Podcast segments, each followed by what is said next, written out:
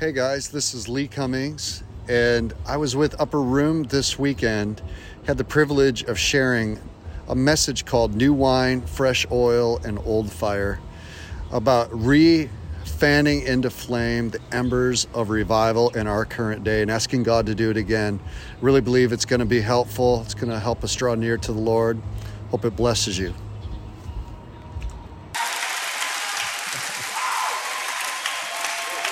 Thank you. Thank you, guys. Um, well, you're you're in for a treat tonight. Um, before I tell you about that, I want to honor uh, two two people. Uh, Rachel and Caleb Culver were leading worship. Uh, they're from Kalamazoo Radiant Church, uh, and I have there's. It's kind of strange when uh, you see someone that's had such a profound impact upon your walk with Jesus. Uh, Caleb, in the early days of the upper room, we, we, we didn't have many musicians or singers. We had an iPod and a, you know, YouTube. And he led at the International House of Prayer for years.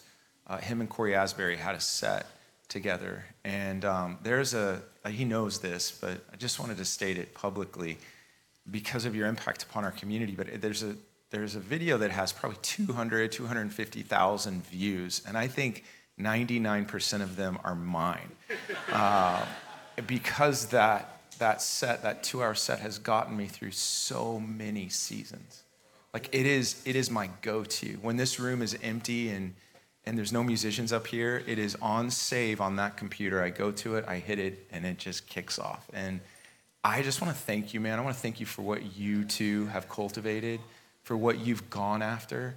We are the fruit of your leadership. We are the fruit of you as a 20 something, not knowing, you know, what you guys were doing, and y'all started recording it, and you, you pioneered for communities like this. And I know you guys are pioneering in Kalamazoo, and you're going to meet his pastor, Pastor Lee, but these guys are family. They are so kindred. We're going after the same thing. And I just wanted to say thank you guys. Thanks for tonight. Thanks for coming. Thanks for leaving your family. So these are they're special, special people, special, special people. So I'm just indebted. And then speaking of history, uh, uh, Sean's here. I just am so grateful, man, for what you're heralding and going after. Sean was in town for, uh, uh, he had a family uh, funeral, and so he spent the night with us last night and was buzzing through. But, you know, cut my teeth learning to pray, running with Sean, uh, planting burns. And so just to see how God's using Sean in this hour and the voice that he is, just really grateful you're here tonight, bro. Um, and then the next person that I want to introduce is, is going to speak to you. I've had this, this date on my, my calendar uh, all year since he said yes to coming. Uh, that's actually his last name, Lee Cummings. There we go. Um, anyways, he, uh, I, I, felt like the Lord was going to use this weekend um, to, to uh, felt like there was an impartation. And um, I, I, felt like he was going to bring a clarion call for us. And in the midst of, you know, we've been, we've been in some pretty deep stuff if you've been here for the last couple of weeks, walking through the Maranatha series and deep in covenants, deep in end time stuff. And you guys have been just such troopers in, in going through that. I mean, we got the board up, we're drawing diagrams and graphs. You can't read my handwriting, but you guys are in and you're taking notes and we're going deep in scripture. And I, feel like this message is what everything is unto. Um, and it's a coming move of God. Uh, it, it just, it pierced hearts this morning. I have received text after text after text today as to how uh, moved and convicted people were and just re-anteed um, again to the call uh, that we have as a house and to know that we're not uh, we're not alone in this pursuit as a family that there's sister churches that are going after the same thing. And uh, radiant church up in kalamazoo michigan is going after this with us. And so uh, this is a father. He's a father to this house. He's a voice. You're going to be very very blessed tonight. And so would you stand once again and welcome lee cummings? My man. Thank you bro Thank you. such an honor to be here with all of you. We love, we love this house. This is our first time meeting, although I've slipped in a couple months ago when you guys were doing baptisms on a Sunday night. I was at another church here in town and I called Michael. I said, Can I come over? And I kind of slipped in and sat over there and I almost got rebaptized because of all the water that was splashing out. It was, it was a beautiful thing. And uh, it's great to be here we, we absolutely love uh, not only your pastor and, and several of your worship team have come up to Kalamazoo, Michigan. Just out of curiosity, anybody ever been to Kalamazoo, Michigan? Okay, look at that. Look at that. It's amazing. Western Michigan University is uh, in our hometown, and um, we love this place. We love Upper Room. Upper Room has blessed us, and uh, now it's a, it's a great privilege to be here with you. My wife was supposed to be here with me uh, Jane, but she got, uh, she got a cold a couple days ago. And so she decided to stay home because she didn't want to have to take a COVID test at the airport. She's like, I'm blowing my nose and I got a runny nose. I look awful. Can I just stay home? And so I think she's watching on live stream. So everybody say, Hi, Jane. Hi, Jane. Okay, great. So she, she's, uh, she's home. We've been married this July, will be 30 years. And uh, we have uh, three grown children three grown children, one three year old grandson, and identical twin granddaughters on the way. So come on, somebody, life is good. The blessing of the Lord. It's like double barrel grandchildren. It's amazing. And uh, 25 years ago, my wife and I moved from Grand Rapids, Michigan to Kalamazoo on a word from the Lord to plant a praying and a worshiping church. And uh, we started not just in Kalamazoo's about 300,000 people. The Lord called us to the most remote part of Kalamazoo, which is 1,400 people, one flash, flashing red light, and a post office. And that's where we started in a small high school. The high school's mascot was the Blue Devils. The room that we could rent was called the Devil's Den. And that's where we started church with some blue wobbly chairs, an overhead projector, a worship leader who was on pain meds and favored bluegrass. And uh, I was, it's true, I was a 25 year old preacher who didn't know anything about anything, but we had a word from God to plant a praying and a worshiping church. So we started a prayer meeting. 17 people came out to it, and now 25 years later, God's just been so good to us. And uh, Rachel and Caleb, uh, Culver are a part, they've been on our pastoral team for the last five years, just raising up Levites and worship and uh, praying morning, noon, and night from the heart of our city as well. And we just bear such witness with what God is doing here in this hour. And uh, it's great to be here. I want to share a message with you this evening that God gave me in the midst of the pandemic. And uh, it was like everybody, it was one of those periods of time that you just kind of feel it's surreal. And you're asking the question God, what are you doing? What are you saying in the midst of one of the most, I hate to use this word, but it's just, it's appropriate, unprecedented hours in human history. Yeah. And, you know, I was at home, we're doing everything by Zoom, and then we reopened shortly thereafter. But uh, in, in the midst of that time period, the Lord gave me this message, and He said, I'm going to ask you, I'm going to have you deliver this message at very specific places around the country. And this is one of those places when I knew I was coming, felt like the Lord said, This is an, a message I want you to bring to Upper Room. So I want to invite you to turn with me in your Bibles to Habakkuk chapter 3. Habakkuk or Habakkuk, however you pronounce it, chapter 3. I'm going to read it from two translations. One is the ESV, and then I'm really want to zero in on the CSB, the Christian Standard Bible, because I like how it says it the best. But in the ESV, it says, A prayer of Habakkuk the prophet. According to Shigionoth, O Lord, I have heard the report of you and your work. O Lord, do I fear? In the midst of years, revive it. In the midst of years, make it known. In your wrath, remember mercy. The CSB says it like this Lord, I've heard of the report about you. Lord, I stand in awe of your deeds. Revive your works in these years. Make it known in these years. And in your wrath, remember mercy. New wine, fresh oil, and old fire. Habakkuk was living in a time in Israel's history not unlike our time. He was living in what I believe we could describe as between the times. He was a contemporary with Ezekiel, he was a contemporary with Daniel, with Jeremiah. They had the best golden years of Israel had passed some decades before. They had experienced revival under Josiah.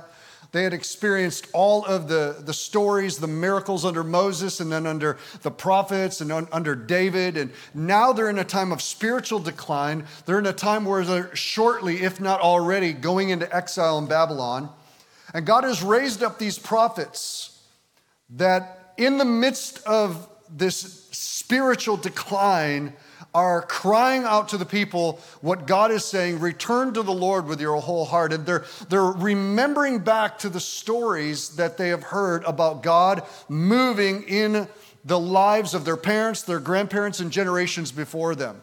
I mean, imagine what it must have been like to be a young Judean prophet who's grown up in Sunday school his whole life, hearing the stories about God parting the Red Sea and about the miracles and about the bread in the wilderness and defeating the, the giants under David and, you know, just miracle after miracle after miracle.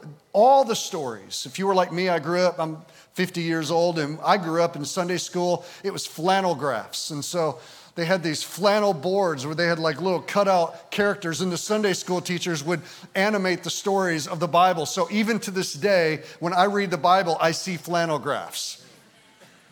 Habakkuk would have remembered all those stories. And as he is seeing what is happening in his culture, as he's watched the captives being taken away into captivity, he's seen the glory of God and the temple of God go into disarray. He cries out, God, he says, Lord, I've heard of what you have done in generations past. I've heard the stories, but revive them in our day. God, I don't want to just know secondhand stories about what you've done in a previous generation. He cries out, he's saying, God, do it again in our day. If there's ever been a time, oh Lord, when we need it, it's right now. And I think that we can all kind of align our hearts with this prayer because I feel like, in many, many ways, that's where the American church is at right now. We're like, Lord, I've heard of all of your stories. I've heard the stories of how you moved in previous generations. And what we have watched over the last 24 months, what we've watched in our culture, what we're watching right now around the world, I, it doesn't take a rocket scientist to realize that we are living in times that are critical. And it's not just in the natural. We can watch the news, and the news is going to highlight the things that are going on in the natural, but that's just the surface of the tectonic plates. If you have eyes of faith, what you recognize is things are shifting under the surface. And everybody's asking the question, God, what are you doing? And what is this unto? Well, you know, ultimately it's unto the return of the Lord and his kingdom. We don't know that we don't know that time frame, but we know that Jesus said things are going to shift at the end of the age. But what we do need to be as the church in this hour is like the sons of Issachar, who knew and understood the times in which they were living and also knew how to respond. See, I grew up, my, my mom and my dad were 20 and 21 years old when I was born. My dad left when I was nine months old, left my mother crying in the inner city of Detroit, and my grandparents took us in. My paternal grandparents took me in, and my grandparents were my spiritual heroes. They were first generation Pentecostal Christians. And when I say Pentecostal, I mean Pentecostal. Like when you went to church, it was like three hour church. You didn't, uh, you know, you can go to some places and it's like before you even blink, service is over. I mean, that was not the case growing up. And my grandfather was a worship leader. My grandmother played the piano. And some of the earliest memories I have of being in church is my grandmother's beehive haircut twitching in the shadow on the overhead projector screen. She played the piano, and whenever the Holy Ghost, and it wasn't the Holy Spirit, whenever the Holy Ghost came into the room, my grandmother's beehive haircut would begin to twitch, and I'd see that up on the wall, and that's when I knew God was in the room. Four and five year old kid, and my grandparents, my grandfather was an evangelist in a Southern Gospel Quartet, but he worked in General Motors for 30 years. And every morning he would get up at 5 a.m. before he had to go in for a shift. He would sit in his lounger and he would read his Bible. And I, being the grandson, I would run out into the living room, sit on my grandfather's lap, and he would read to me from his. He had a 50, it had to be 50 pounds. It was a Dickson Analytical King James Study Bible. I called it a 50 pound heathen choker. I mean, it was thicker than the Detroit phone book. I mean, and he would open that up and he would read the Bible to me. And growing up in church under a first generation grandparents who had been part of a outpouring of the Holy Spirit in their younger years. When they were 18 and 19 years old, they were Bible college students at a church in Detroit in 1947, 1948 that had an eruption of a revival that took place called the latter rain outpouring of the Holy Spirit. You can go back in history books and you can read about it. One of the epicenters of it was Bethesda Missionary Temple in Detroit, Michigan. And my grandparents were Bible college students when that took place. So, what that meant was that for about two to three years, they saw God move in unprecedented ways. I grew up as a kid hearing stories about revival, hearing stories about what it's like when God doesn't just show up, but when God shows up and takes over. And they would tell stories about Sunday night services like this in the missionary temple that set 3,000 people and worshiping. And then they would say, the worship leader, Jim Beall, would wave his hand over the crowd and tell everybody to hush. And for the next 45 minutes, they would listen to the angelic choirs in the rafters sing over them with nobody moving their mouth. He would tell stories of people coming in in wheelchairs and walking out and leaving their wheelchairs at the front of the church. He'd tell stories about how for three years, every single day, they had services. And then when they couldn't fit them in the church any longer, they rented the Detroit fairgrounds in order to have services. And tens of thousands of people ran to the altar and gave their heart to Christ. Billy Graham came in and several other evangelists came into the area, and there was a massive move of God. And I'll tell you what it did to me as a young child who was living in the shadow of my grandparents. It ruined me for normal Christianity. It wrecked me. And so, you know, 25 years later, I'm pastoring a church, leading a church, and several other churches that are a part of us. And in the middle of everything that was going on over the last couple of years, I'm like, Lord, what are you saying to the church? And in a very profound way, the Lord said, There's, there's a move of God that is coming, a revival that is coming. Not a revival that's going to be just localized here or there, a little spot here or there. That God has it in his heart to a brand new wave of conviction, a brand new wave of salvation, a brand new wave that's going to sweep across North America. But God is actually preparing the church right now for that time period. That's where we are in. We are living between the times. We're in a time of preparation and consecration as the church. Because here's what I know before God does anything in the nations, he starts it in the church. You see, the church is not peripheral to the world. Sometimes we think we're the little church, and you know we've got our music and we've got our Christian subculture. We've got our Christian T-shirts. We've got our Christian music. We've got our Christian breath mints. They're called Testamints. We've got Christian, you know, schools and Christian television, and we kind of view ourselves as peripheral over here. And then there's the real world. But do you know, according to Ephesians chapter one, the church is not peripheral to the world. The world is peripheral to the church. Everything that God does, He starts in the church. And what the Lord highlighted to me was there are three things that are needed in the church. These are non negotiables for the church to be prepared for a coming outpouring of the Holy Spirit new wine, fresh oil, and old fire. New wine, fresh oil, and old fire. If the church will respond in the hour in which we are in right now, and we hunger and we thirst for these things, I believe we will be a prepared wineskin for what he wants to do in a generation. Listen, if revival does not come to America, it's not because God's not good, it's because we weren't ready. And so we need to pay attention to these three things new wine, fresh oil, and old fire. Let me spend a few minutes on each of these, and then I want to take us someplace here at the end. New wine, what do I mean by new wine? New, new wine, uh, wine is always indicative of the Holy Spirit, and a new day requires a new outpouring of the Holy Spirit. A new day requires a new outpouring of the Holy Spirit. We desperately need the Holy Spirit. Far more than we think we do. In Acts chapter 2, when the church was gathered together waiting for the promise of the Father, Jesus had given them a great commission go into all the world, preach the gospel, go in power, go in authority, cast out demons, everything. But before he left in Acts chapter 1, he told them not to depart Jerusalem until they receive the promise of the Father, the power of the Holy Spirit. And in Acts chapter 2, on the day of Pentecost, when it had fully come, they were filled with the Holy Spirit, and the same ragtag band of fugitive fishermen, corrupt tax agents, and a few other followers gathered together were inundated and saturated with the power of heaven. And 50 days earlier, when they were denying that they even knew him and were running for their life, 50 days later, that same group of people, in response to the noise that came out of the room where they were praying and the crowds gathering, Peter stands up and he tells them, this is that which was spoken by the prophet Joel. You see, the crowds came and they said, Look at all these drunks.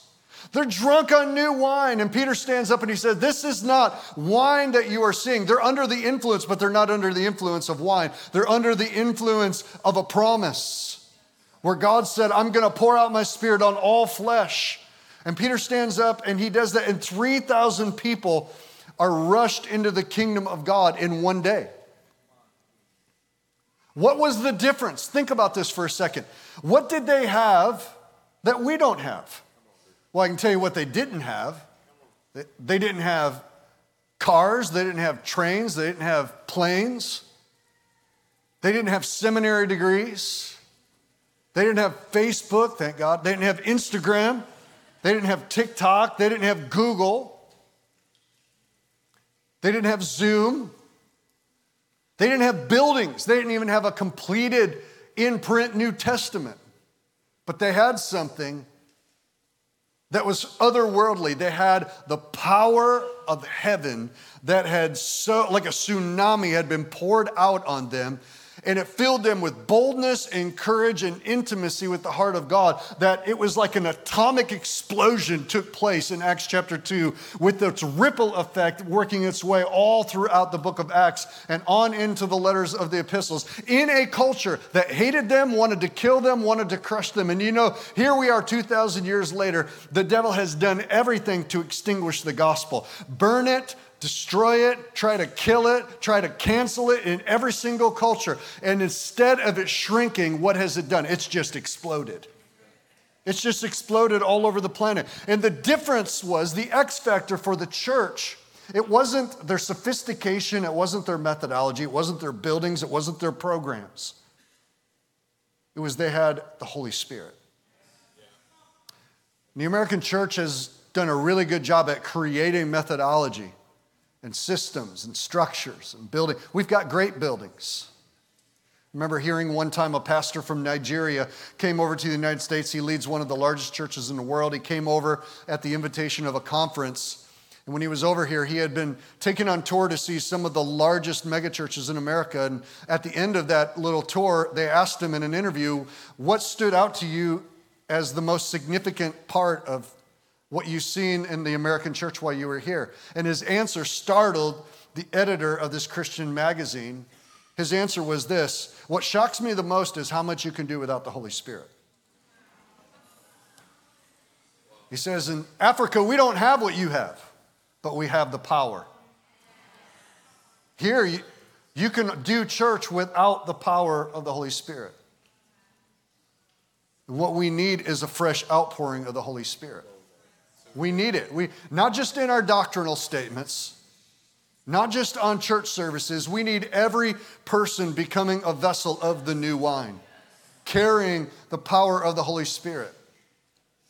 You know, it's, it's one thing to drive your car on, you know, with a quarter tankerless. How many of you, you know, the way you drive your car is you don't always keep it full my wife likes it at half. If, if the tank gets below half, then she starts getting stressed out. She's like, honey, can you get me gas? And I'm like, sure. I go to the gas. I'm like, you still got a half tank left. What's, what's the urgency? It's 11 o'clock at night. I went to go get you gas so you didn't have to pump it. And she's like, you know, I don't like it below half. Anybody like that in this room? You don't like it getting below half? How many of you are like me where you like to see how low Anybody like that? That's how I am. It's, it's a contest, and it drives my wife crazy.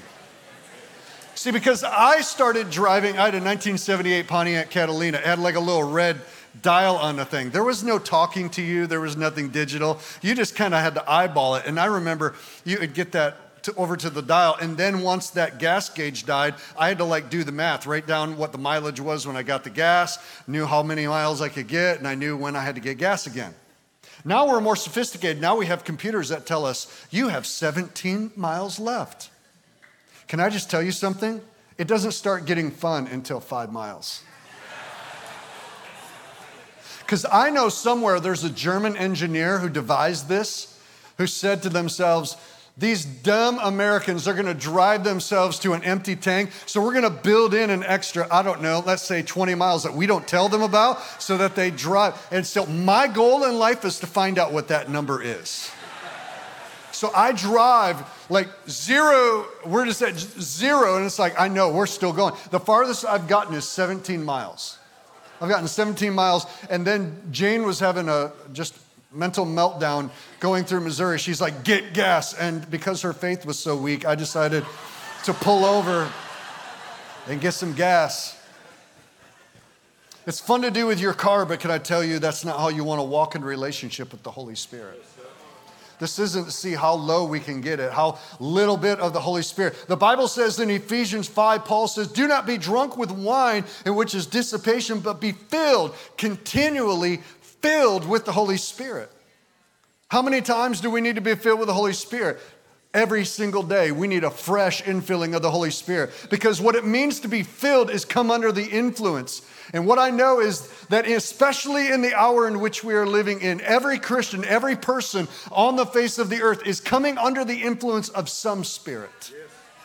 We're either going to come under the influence of the spirit of the world, and before we know it, things that are happening in the world are going to begin to make sense. We're going to come into agreement with demonic spirits and doctrines of devils. Our heart's going to be cold to the presence of God. The Bible's not going to say what it used to say anymore. We're going to get agitated every time we're in church, and Pastor Michael ministers something, and it really irritates because it touches on our sin, and we don't even know it, but our vision and our view has come under the influence, and we become inebriated by the Spirit spirit of the age. And in this hour, we can't run on quarter tank. We can't just have a little touch of the Holy Spirit. We can't have the JV Holy Spirit. We can't have the, you know, the, the light beer version of the Holy Spirit. We need the Holy Ghost. We need new wine. We need to be filled with the Holy Spirit. One of the things that the Lord shared with me during the pandemic was this cultural Christianity is dead. Cultural Christianity is dead. Cultural Christianity is built upon comfort, it's built upon consumerism, it's built upon needs just being met. It's, it's built upon the foundation that I grew up in America and therefore I'm a Christian. Cultural Christianity is dead, and Christianity is, as usual, has to die in our lives. This is no longer a situation where we can just go through the motions. We can't come to church like it's a cruise ship. We got to come to church like it's a battleship. We can't show up with our Tommy Bahama and our flip flops. I mean, if you do, it's fine. But you better come with a wartime mentality. We need to come that we need the power of the Holy Spirit. One of my favorite writers, his name was E.M. Bounds, and, and he wrote this a, a hundred years ago. And he said, What the church needs today is not more machinery or better, not new organizations or more and novel methods, but men whom the Holy Ghost can use. Men of prayer, men mighty in prayer. The Holy Ghost does not flow through methods, but through men. He does not come on machinery, but on men. He does not anoint plans, but men. Men, and I would say women of prayer. This is what God's looking for in this hour. We've got to have new wine. And then the second, the second thing that the Holy Spirit highlighted was we need fresh oil. Everybody say fresh oil. So, oil all throughout the pages of Scripture is talking about the anointing, anointing oil that was produced in the Old Testament to anoint all the articles in the house of God and to anoint prophets, priests, and kings was typified through the oil. And when we look at what God is doing in the church in this hour, He wants to produce and release out of our lives fresh oil, but fresh oil only comes when there is a fresh pressing. Because anointing oil is the fruit of the olive, and an olive has to be ripe in season and come under a pressure of pressing in order to release the anointing oil. I've been to Israel a couple different times. The last time we were there, we were up in uh, the Galilee, and we were, I think we were near Capernaum. And the guide who was with us, he's a dear friend, but he pointed out, he said, This right here in this courtyard, that is an ancient olive press. Garden of Gethsemane has several of them, these ancient olive trees in this grove.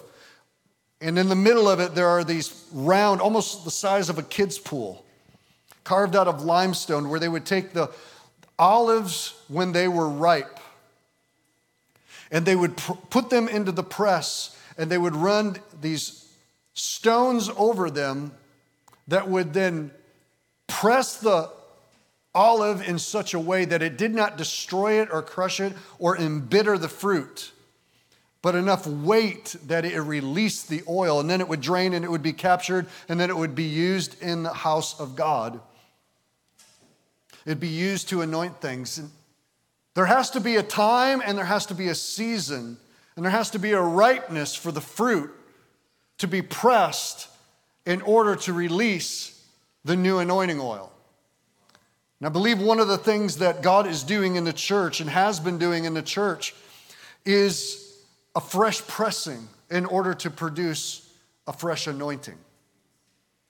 2 Corinthians 4, verse 8, Paul writes, he says, We are hard pressed on every side, but not crushed. Perplexed, but not in despair. Persecuted, but not abandoned. Struck down, but not destroyed. This is Paul, the apostle, talking about what he's going through. And if anybody has ever wanted to be an apostle, before you sign up for that, read his job description snake bitten, shipwreck, left for dead, in open waters for a day and a half. He's been chased by wild animals, bandits. He's been lied about. He's been imprisoned. He's been, you know, cat o' nine tail 39 times, four different times. And he says, and on top of that, the anxiety of caring for the church. Paul was an apostle, and when he says, I've been pressed, but not crushed, there is there's something there for us to learn. There's something there for us to draw on because I think everybody over the last couple of years, and maybe for even longer, have experienced pressure as things begin to change. And the pressing unfortunately, when we begin to feel the weight of culture, we begin to feel the weight of persecution, we begin to feel the, the weight of being those that follow Christ in the middle of a culture that no longer is walking parallel with us any longer. When we begin to experience that pressure, oftentimes we can think, is this going to crush me? And what the Holy Spirit is saying to the church in this hour is this pressing, this new pressure that we're feeling is not to destroy you, but it's actually to reveal you.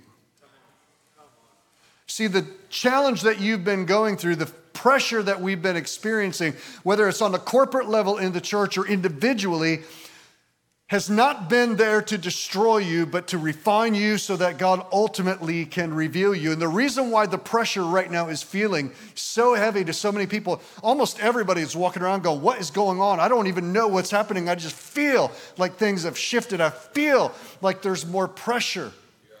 Here's the reality is, for far too long in the American church, we have lived in a zero gravity environment a zero gravity environment. Let's be honest, like, persecution for us has been like, I got canceled on social media. It's like, I'm a martyr for Jesus. You know, somebody doesn't like us or makes a mean comment on Facebook or, you know, on whatever social media platform, immediately we feel like, oh, well, that hurts. But can I just tell you that believers around the world, they may not have a lot of things that we have here, but what they have is they have built a strength under pressure that enables them to withstand persecution. More people are martyred for Jesus around the world right now in any one given year than in any other time period in human history. And yet, here we are, and as Americans, we have lived virtually in kind of a zero gravity environment. What do you mean by zero gravity? I mean, zero gravity, we don't recognize that gravity or pressure is actually what strengthens us on a daily basis. See, there's a gravity that pushes you towards the, the core of the earth, and God has designed us with muscles so that every single day that you stand up and you walk and you take steps, your muscles are moving against the resistance of gravity and regenerating themselves and developing a strength. But if you were, you know, if you take astronauts and you put them in a rocket and you send them up to the International Space Station, leave them there for nine months floating around doing all their experiments. Their mind is sharp, but when they come back to the earth after having been in a zero gravity environment for nine months, their muscles have atrophied and they have to go into physical therapy to redevelop the muscles because they have not had any gravitational pressure that has strengthened them on a daily basis. You don't even know it, but you're getting stronger every day. Those of you who feel guilty that you don't have a workout routine, you can go home tonight feeling really good about yourselves because it's like, yeah, I just I've been resisting gravity all day long. Just I'm pushing the weights. Cuz that's true. But um, the American church has lived in a spiritual zero gravity environment, and what it has produced is spiritual atrophy in our heart, in our soul, and it makes and it requires us to go where we are right now. I believe in a period of time in which God has the church in physical therapy. He's beginning to press us, not to destroy us but because he sees in the future the new anointing, the new unction, the new power that is going to be released out of the lives and out of the heart of the church. That cannot happen until there is pressure that is released because the anointing in an olive is not released till there's pressure. The anointing that is in your life is not going to be released until there's pressure to release it. Even Jesus, Jesus, before he goes to the cross, which you know, here we are, we're celebrating communion and we're singing about the cross and the, and the power of the blood. And you don't realize that before Jesus went to the cross, he went to Gethsemane. The last thing that Jesus did was he went to Gethsemane. And when he was in Gethsemane, he prayed and he said, Lord, if there's any other way, to accomplish your will. Let, let this cup pass from me. But nevertheless, not my will, but yours. And he cried and he wept, and great drops of blood poured out of his sweat glands as he struggled with the burden of this pressing, you see, because the name Gethsemane means the place of pressing. He himself was under a pressing, but it was his ability in that pressing to surrender and fully yield to the will of God and trust that God knew, the Father knew the purposes and the plans that He had on the third day to raise Him from the dead. That, that was what enabled the anointing to save and to deliver you and me was released out of Jesus' life, not just on the cross, but first in the Garden of Gethsemane. And I want to ask you, who is on the other side of your pressing? Because I believe God wants to raise up deliverers in the house of God. Not just those that speak and not those who minister and not those that everybody sees. I think God wants to take a nameless, faceless body of Christ that has been under just enough pressure. They know who they are in Jesus, they know who their God is, they've experienced some resistance, their soul is strong, they're filled with the Holy Spirit, and they go into every sphere of society. They go into the homes, they go into the schools, they go into politics, they go into the arts, they go into film, they go into the church, and everywhere that they go. They've been under the pressure, but there's an anointing that has been released out of their lives that helps set other people free. I believe that's you. I believe that's me. You know, it's Isaiah chapter 10 says it's the anointing that breaks the yoke. Look at the burden. Think about the yokes that people in our generation are facing the, the confusion, the anxiety, the depression. I live in Pfizer land. Kalamazoo is the home of Pfizer in North America. More anti anxiety and more antidepressant medication is produced today than in any other decade combined. There is a generation that has the world at their fingertips. They have knowledge in their hands. They can access anything, but yet they are filled with anxiety and despair and discouragement. What kind of anointing is it going to take to set somebody like that free? What kind of anointing is it going to take to walk somebody out of the deepest, darkest place of anti-Christ mentality? What kind of anointing is it going to take to help deliver people in this generation that the devil believes he's got locked. I've got them unlocked. I've so messed them up. I've so confused them. I've so lied to them. I've taken them so far down the road. But how many know that where sin abounds, grace does much more abound? The message of the cross, it may be foolishness to the world, but it is salvation to those of us who are being saved. There's power, power, wonder working power in the blood of the Lamb. There is still power in the message of the gospel. The third thing that I believe that God spoke to me that the church has got to attain is old fire. And, and I'm going to be honest, when I heard the Lord speak old fire to me, I actually argued back with the Lord. I don't know if anybody in here has ever argued with God where it's like, no, God, you mean new fire. Because I've, I've sang that song, you know, we need new fire. And the Lord's like, no, I, I said old fire. And I had to really dig deep, Lord, why old fire? And here's what the Lord spoke to me without old fire, there can be no new fire. Without old fire, there can be new, no new fire. Let me explain that to you. You and I live in a relatively unique time period in world history. It's only in the last hundred years or so that we have flight and that we have fire on demand. You know, you, you want to make something, you just go to the stove and click, click, click, click. You want to grill some hamburgers, you go out on your back deck, you turn the propane tank on, igniter. You've got those nice long little lighters to light your Yankee candles, you know, click those and get the mood just right. We have fire on demand matches, lighters, igniters. So we're used to fire. We just assume that, that fire is always available to us. But you don't realize is that in ancient times that, that was not the case. Up until relatively recently, fire meant life. If you had it, you had life. If you didn't, it meant death. Because without fire, you couldn't cook. Without fire, you couldn't ward off predators. Without fire, you couldn't stay warm. Without fire, you didn't gather together as a community. Fire was everything. And we've become domesticated and we, we miss all these realities. The, the truth is, is that in ancient times, fire was the difference between life and not. And the most important person, one of the most important people in nomadic communities, like North, like uh, Native Americans, or in, in any country where they were nomadic, where they moved from place to place to place, was the fire keeper. Because once you got fire, you had to keep fire.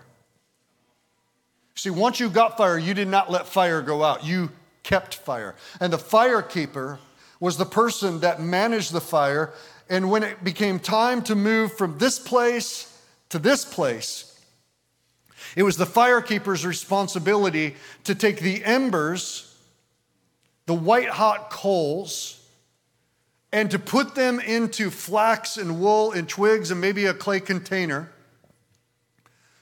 and allow them to smolder as they traveled to the next location. And then when you would get to the next location, they would prepare the wood and get everything ready, but then you would take your container of smoldering embers and you would place them into the, the kindling and you would fan it into flame. So you didn't have to start with flint. You didn't have to start with, you know, doing one of those. My wife and I are addicted to this show called Naked and Afraid. I don't know if anybody's seen this show. But the worst part of it, besides being naked, is having to start fire.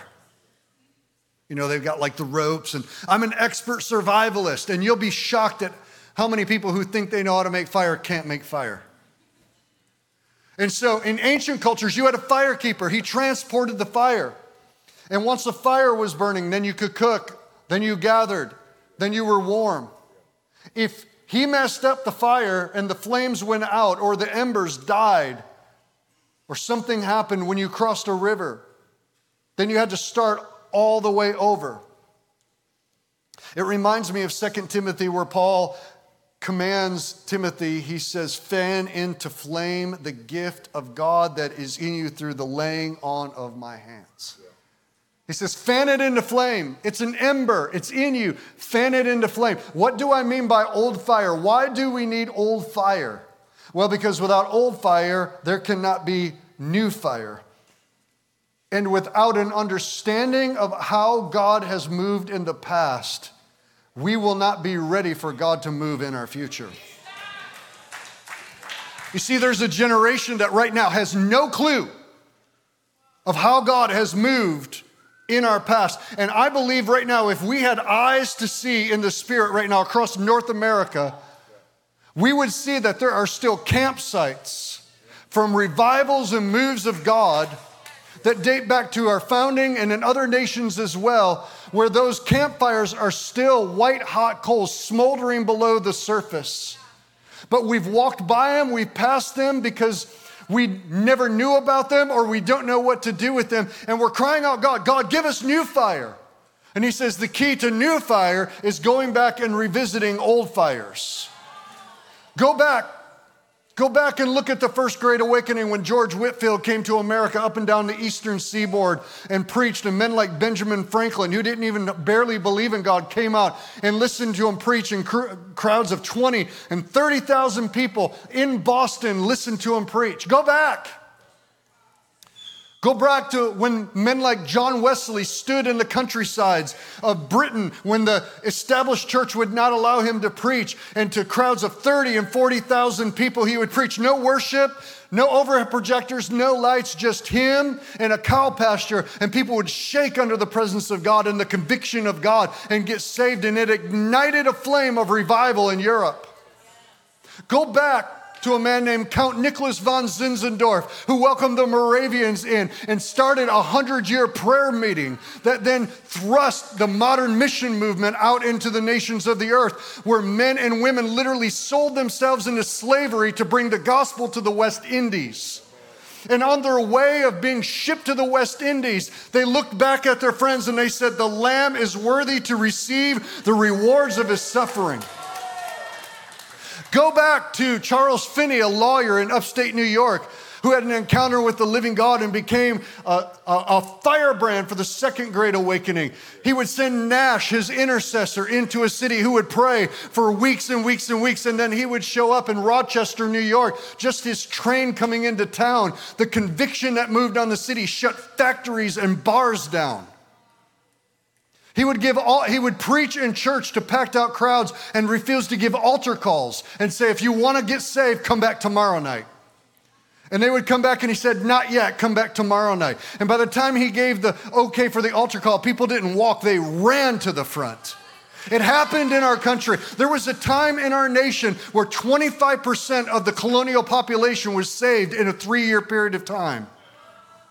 Go back to Jeremiah Lanphier, who was a businessman turned pastor in Manhattan, who saw the spiritual decline in the church and started a noontime prayer meeting that swept across North America so that literally there were millions of people who at noon all across this country would gather and they would pray for God to move in our nation. In our own city of Kalamazoo, I'm in Kalamazoo. We're reading in a revival book. And one of the things that we did over the pandemic is we bought a building in the heart of our city uh, and started a prayer room. And so we've got prayer meetings morning, noon, and night from the heart of our city. And we're just like, God, why the heart of the city? Then we read this book, and it says that during the noontime businessmen's revival that took place under Jeremiah Lanphier, that there was a brief revival that took place in Kalamazoo where five denominations prayed every single day together. Hundreds of people came, and in a six week period of time, 500 people out of 10,000 people in our city population at that time got born again and saved. And where they got together and prayed was right where we put our prayer room. Go back and think about a man named William J. Seymour, who was a descendant of slaves, blind in one eye, black preacher who had such a hunger for the presence of God. He had heard about a revival breaking out in Topeka, Kansas, at a man named Charles Parham's Bible School. And Charles Parham was preaching in Houston. William J. Seymour said, I'm so hungry, I'm so desperate, I must, I must get this power of the Holy Spirit. He went there and they refused to let him in because he was black. It was still segregated America. He could have gotten offended, he could have said, This is it, and he could have went home, but he was so hungry. He sat outside the door and he listened. And listening outside the door through the window, he was filled with the Holy Spirit and power. He accepted a position in Los Angeles to be a pastor. When he showed up, they found out that he believed in tongues and the gifts of the Holy Spirit, and they said, We don't want you to be our pastor. Somebody invited them into their living room to do a Bible study on Bonnie Brae Street.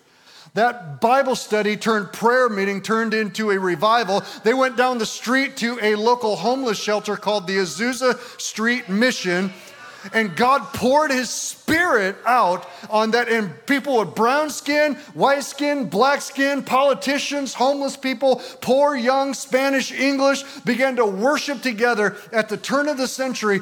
Literally, the Los Angeles Times posted on their front page, Mission on Fire, because so many people saw a physical manifestation of fire burning over the building. People came for a decade to Azusa Street from all over the world in ships and trains, whatever they had to do. At the turn of the 20th century, there was something like less than 100 known. Right at about 1900, there was less than 100 known Pentecostal charismatic believers on the face of the earth. 100 years later, today, that number is 700 million. 700 million, and most of that finds its origin in the Azusa Street outpouring of the Holy Spirit. Do you know 700 million? Think about that. You know what that means? That means that right now on the face of the earth, the most spoken language is Mandarin. In China, that's the most spoken language. You know what the second most spoken language is? Tongues. If there's 700 million of us and we're speaking in tongues, that's more than there are English speakers. And what they estimate is by the year 2030, more people will speak in tongues than speak Mandarin or English. It will be the most spoken language on earth, it will be the language of heaven. Do you know that there are more Christians speaking in tongues on the earth and more Christians alive on the planet worshiping Jesus every Sunday than there are all the saints of previous 2,000 years, all the way back to the book of Acts, already in heaven? Which means this it means the praises of Jesus are actually louder from earth than they are in heaven. Go back and look at the old fires of healing revivals of tents all across America where people, more people were healed than not healed in all these tent rallies of, of men like A.A. Allen and Oral Roberts, William Branham, where the power of God showed up in miraculous, powerful ways. Go back to the charismatic renewal in the 60s when mainline denominations all got filled with the Holy Spirit. Go back to 1968, 69, 70, 71 during the Jesus Revolution. We're out in California, a bunch of hippies who were high on drugs and experimenting with free sex and trying to find their identity in the Aquarian age encountered Jesus and were baptized in the Pacific Ocean by the thousands. Time magazine, June 7, 1971, ran an article with Jesus on the cover and it said, The Jesus Revolution. That happened in the last 50 years. And you could go back and there's so many moves of God. Why is it important to know those? It's because the testimony of Jesus is the spirit of prophecy, which means what you don't know can hurt you. But if we'll go back and we'll find these ancient campfires where God moved, God moved over here And I begin to look at the keys to these revival. What about these men and about these women qualified them for God to pour out His Spirit in such a significant way? And we begin to study and give our attention to that. Here's what begins to happen God begins to look and He begins to find resting places all across the country of people that are hungry for a new move of God. I'm not talking about just a repeat of something He's done before, I'm talking about all of those converging at one time in one place. One time in one place. Smith Wigglesworth, before he died, said he saw a revival at the end, just prior to the return of the Lord, and it was a convergence of all previous revivals combined. And he said, It's, it's coming. He said, I can see it. He told Lester Sumrall, I won't see it, but the generation to come will. What's God looking for? He's looking for fire carriers of the old fire says, Lord, here's my heart. Put the embers in me. Put the ember in me and let it smolder until it's fanned into flame. Put the embers of prayer and worship. Put the embers of holiness. Put the embers of knowing I'm not overlooked. Our generation is not overlooked. Our generation is not a lost generation. We're a generation that God has marked. I believe right now, leaning over the banister of heaven is every generation prior to us and the leaders of those old fires. And they're looking at us and they can see the finish line and they're looking at us going, Don't get distracted. Don't get lost. Don't get deceived. Keep your eyes on Jesus. Fix your eyes on Jesus, the author and the finisher of your faith. Come on, this is the time to allow God to deposit his fire, not strange fire like Ahab or Abinadab or Nadab and, and Abihu. Don't allow the strange fire to be put into your heart. Let the Holy Spirit put his fire into your heart. William Booth, founder of the Salvation Army, wrote a hymn. He was a fiery revivalist, and he wrote this hymn that is called Send the Fire. And I just want to speak this over you because I believe even in this room right now, there are, there are people who your heart, this is what you're crying for. It's like, God, this is what I was born for. And it, it's lyrics are this it says, Thou Christ of burning, cleansing flame send the fire. Thy blood bought gift today we claim. Send the fire today. Look down and see this waiting host. Give us the promised Holy Ghost. We need another Pentecost. Send the fire today. Tonight, I believe that God sent me here to pray a prayer that I'm about to pray. God's looking for those who will say, Lord, I'm going to walk under the influence of the Holy Spirit. I'll accept the pressing if it means a new anointing, and I want to be a carrier of the old fire. If the heart cry that you have tonight is, I want to be a carrier, God, here I am, I want to be a carrier of it, so that when you blow, the Holy Spirit wins across a generation that smoldering ember is going to ignite into a roaring fire, and I'm going to be a part of that. God's looking for carriers of the fire, and if that's you, if the desire of your heart is God, here I am, I'm saying yes to that, then tonight I just want you to stand to your feet all over the room.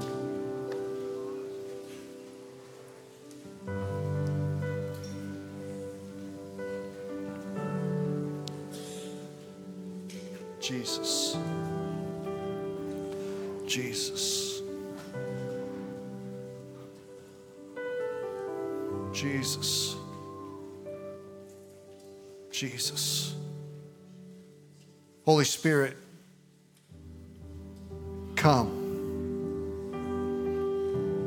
Lord, I pray tonight, Lord, that you would replace our sight with new lenses. Lord, we need a new prescription. To see differently. Lord, give us new eyes. Like Elijah prayed, open it, open our eyes that we might see that, Lord, we want to see your armies gathered. Lord, we want to see heaven gathered around the cloud of witnesses, looking at a single generation in time and saying, This is the culmination of everything that I've been working towards. This is the Maranatha moment. This is the moment where the bride and the Spirit together say, Come, Lord Jesus. Come with power, come with wind, come with fire. And I'm praying tonight, right now, across this room and even in the overflow. Lord, you know the ones whose heart is towards you, is like, God, this is what I was created for. I never even knew it, but this is what I was created for. This is what I was born for. This is what the pain has all been about. It wasn't to destroy me, it was to prepare me for a moment my story that never made sense, the pieces that never fit into place, all of a sudden they're coming into alignment. And I realized the grand weaver was not ignoring me, he was weaving a beautiful tapestry for just a moment. And Lord, I'm praying that tonight in these earthen vessels, you would send a fire. Send a fire. There's embers in these hearts already. There's embers in these hearts. Fan them into flame, Jesus. For some of us, take and deposit something of your spirit, something of what you're doing. This is the hour. This is the moment. New wine, fresh oil, old fire, Lord. We want to be prepared for what you're doing. We've heard about your stories. We don't want secondhand anointing. We want firsthand encounters with you. We want costly oil. We want pure, unadulterated fire. We want, like Isaiah said, we are an unclean generation with unclean lips, but Lord, if you'll set the coals to our mouth, purify us. Here we are, Lord, send us. In the year that King Uzziah died, I saw the Lord high and lifted up, and the train of his robe filled the temple, and the threshold of the temple was shaken. And I said, Woe is me, I am undone. Lord, here we are. Set the coal to our lips, set the coal to our hearts, and ignite us with pure, unadulterated fire and desire for you. Let Upper Room be a mercy seat expression. Let it be a resting place for the fire of God.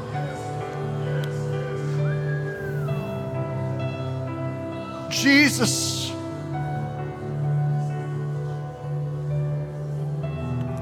Jesus, we need you. Come on, just uh, invite the Lord right now, wherever you're at. Just you and the Father, just say, I want to be a carrier of the fire, Lord.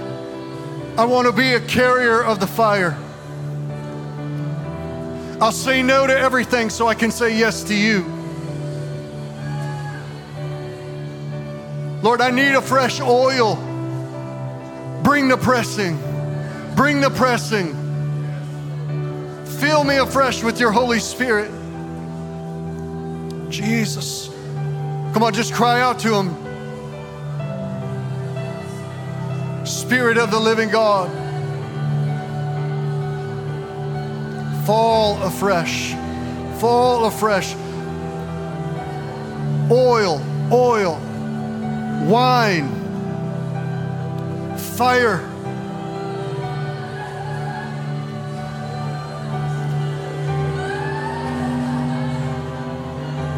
Lord, we don't want to be the generation that emerged after Joshua that neither knew God nor his works.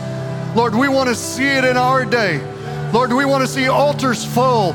We want to see hospitals emptied. We want to see streets filled, not in protest, but in praise. We want to see your word honored again. We want to see the family altar reestablished, every house an altar.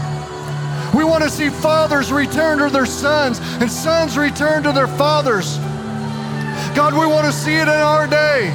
We want to see fire on the altar of God. It's been a drought, Lord. Send the rain. It's been a drought, Lord. Send the rain. Rebuild the altar of the Lord. God, we want to see the church not handling you, but hosting you.